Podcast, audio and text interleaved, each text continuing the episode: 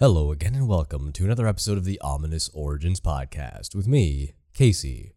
Of course, this episode is still brought to you by the wonderful people over at morbidlybeautiful.com. Morbidly Beautiful is your one stop shop for all things horror, pop culture related. From reviews, interviews, top 10 lists, and everything in between, it's everything you ever wanted in one spot. They also have a great library of podcasts, so go check out those after you finish listening to this episode here.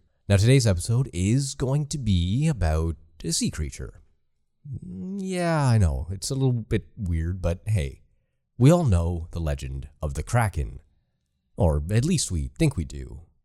It's a Scandinavian folklore and myth that centers around a giant squid like creature, very Cthulhu like, actually. And it is the thing of nightmares. But what's the real story behind the Kraken? Well, you'll just have to wait and see. This is the Kraken. Ominous. Ominous. It is an adjective. Sounds like someone breathing.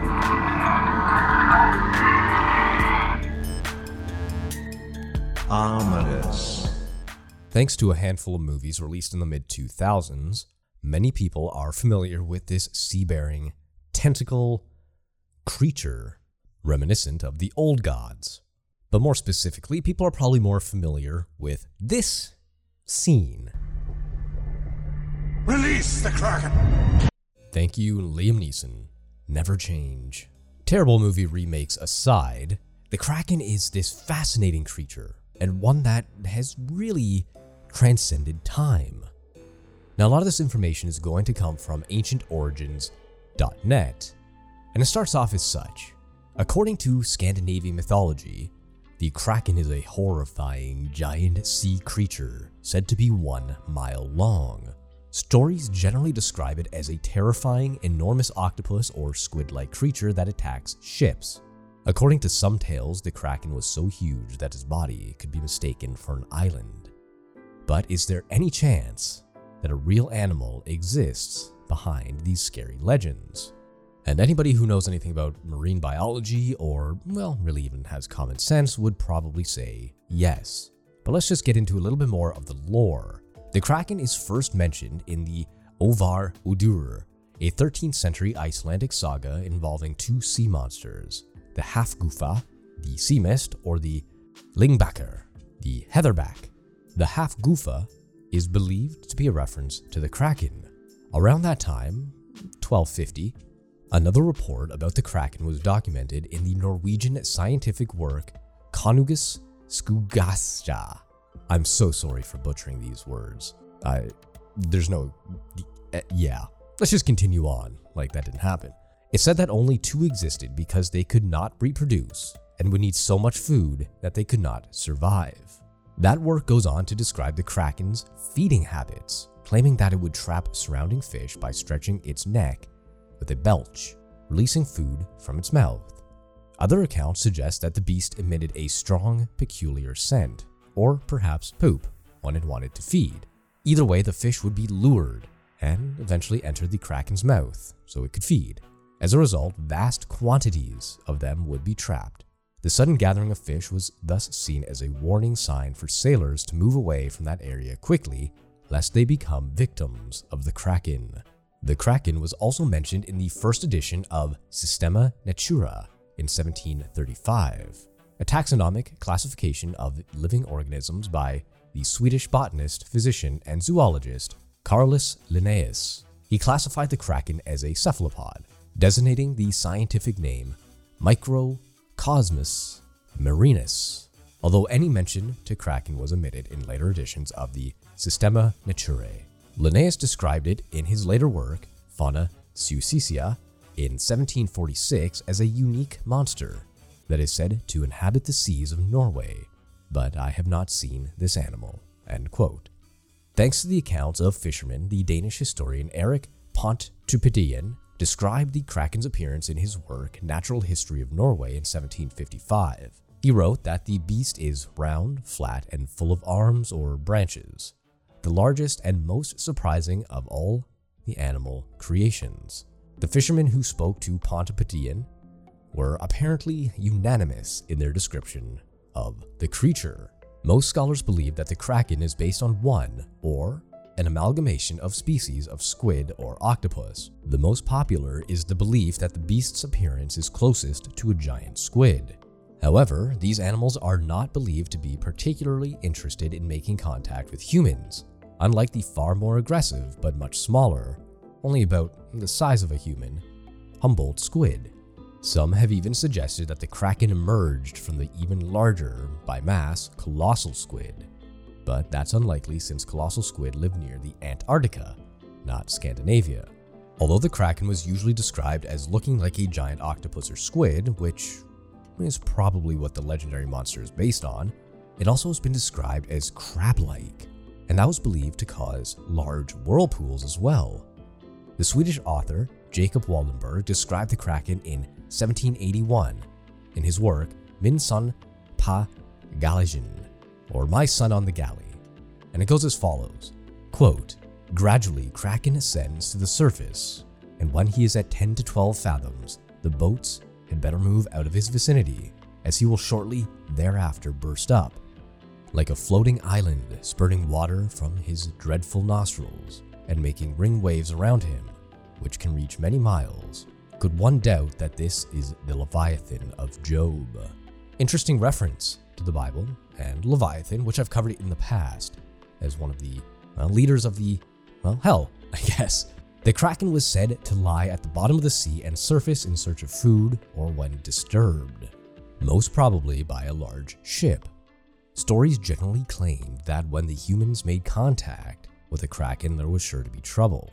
Some folk tales refer to the creature as the sea mischief, which hunts at their nature, but may even be a bit of a lighter nickname than it deserves when you consider the scary stories of the giant beasts capturing ships full of men and pulling them down into the depths of the sea. If the strong tentacles of the sea monster failed to pull down a ship, then it would supposedly swim quickly in circles around the ship to create a whirlpool to achieve its maleficent goal.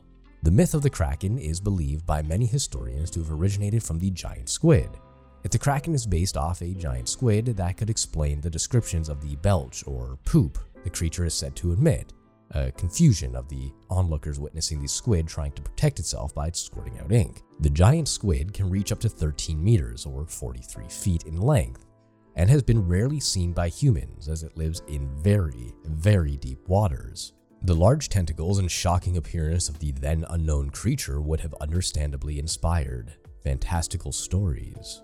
Even today, there is a sense of mystery, awe, and sometimes terror when people hear stories about giant squids inhabiting the dark and foreboding depths of the ocean. With so much of the deepest parts of the ocean still unexplored by humans, it is also possible that the stories of the Kraken were created off something even larger, more ancient, and more terrifying than any animal we know of today. That does bring up a very interesting point as well we don't know what is under there.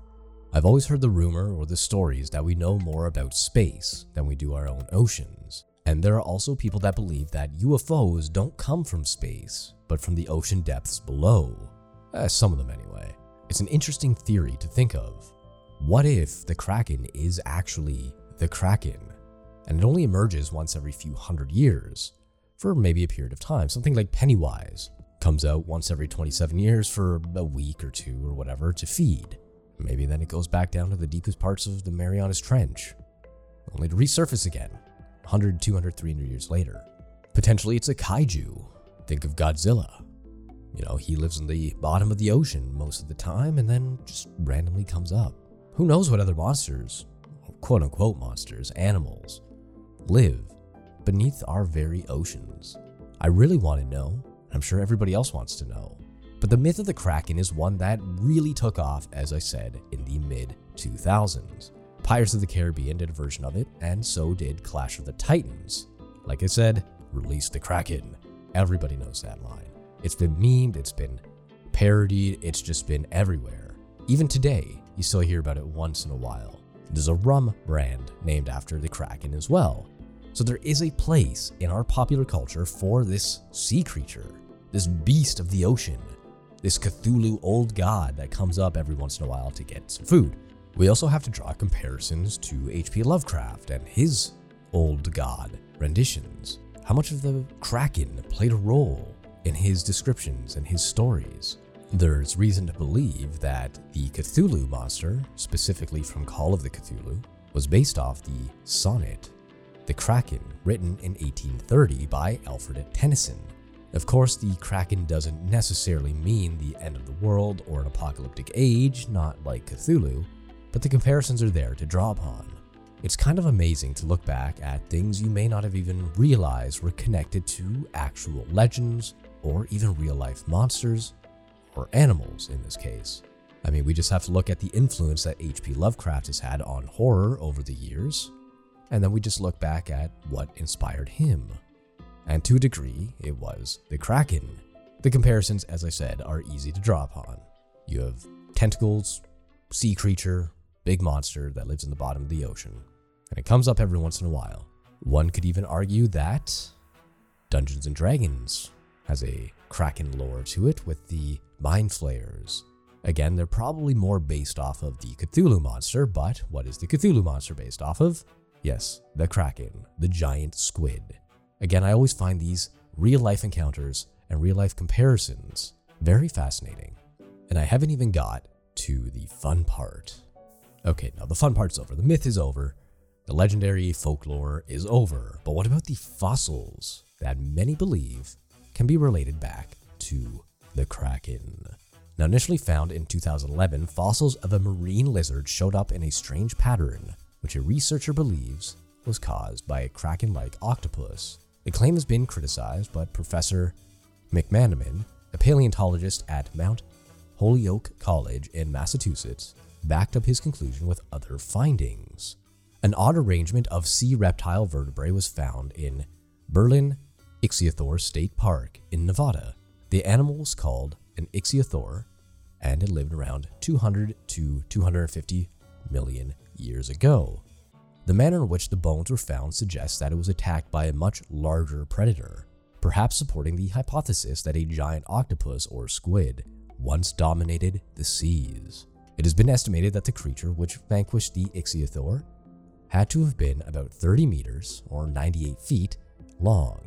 This far surpasses the largest octopus known today, a creature rarely larger than a human being. The discovery of a fossil identified as part of the beak of the giant octopus or squid like creature, along with more bones arranged in unusual patterns, which may have been sucker markings, adds to Professor McMenamin's evidence. A debris pile of scattered bones were also found alongside the remains of the ichthyosaur. Professor McMenamin asserts that the bones arrangement and the location for the sucker markings indicates that the ichthyosaur was drowned or had its neck snapped. From there, it seems the beast was moved, possibly to the Kraken's lair, where it was dumped. Could this discovery really point to the existence of the legendary Kraken? While the idea is interesting, further evidence is absolutely needed. Once again, the more we spend investigating our ocean floors, the more we'll find out about legendary creatures that may have existed at some point in time, or maybe even still do exist. But that brings us to the end of today's episode. I hope you like what you heard, and if you did, please feel free to leave a review on iTunes, Apple Podcasts, Stitcher, or wherever you get your podcasts. Any five star reviews will be read out on the show, just like last week with Mitch's. You can also find me on Facebook at facebook.com slash horrorshots, where you can also leave a review, one that will also be read if it's a five star. Wink, wink, hint, hint, nudge, nudge. You can follow along for one very uninformative ride on Twitter at horrorshotsprod, as in production, or on Instagram at ominous origins pod. If you would like to buy some merch, you can absolutely do so as well, and you can find the Redbubble link in my profile. There's some designs, there's some original work, and there's, of course, the Ominous Origins and Horror Shots logos. So you can stake that on a t shirt and show it with pride. If you do end up doing that, hit me up with a picture. Twitter, you can just hashtag it or tag me in it, and uh, I will be beyond static to see somebody wearing some merch. But that's all I got for you today. So until next week.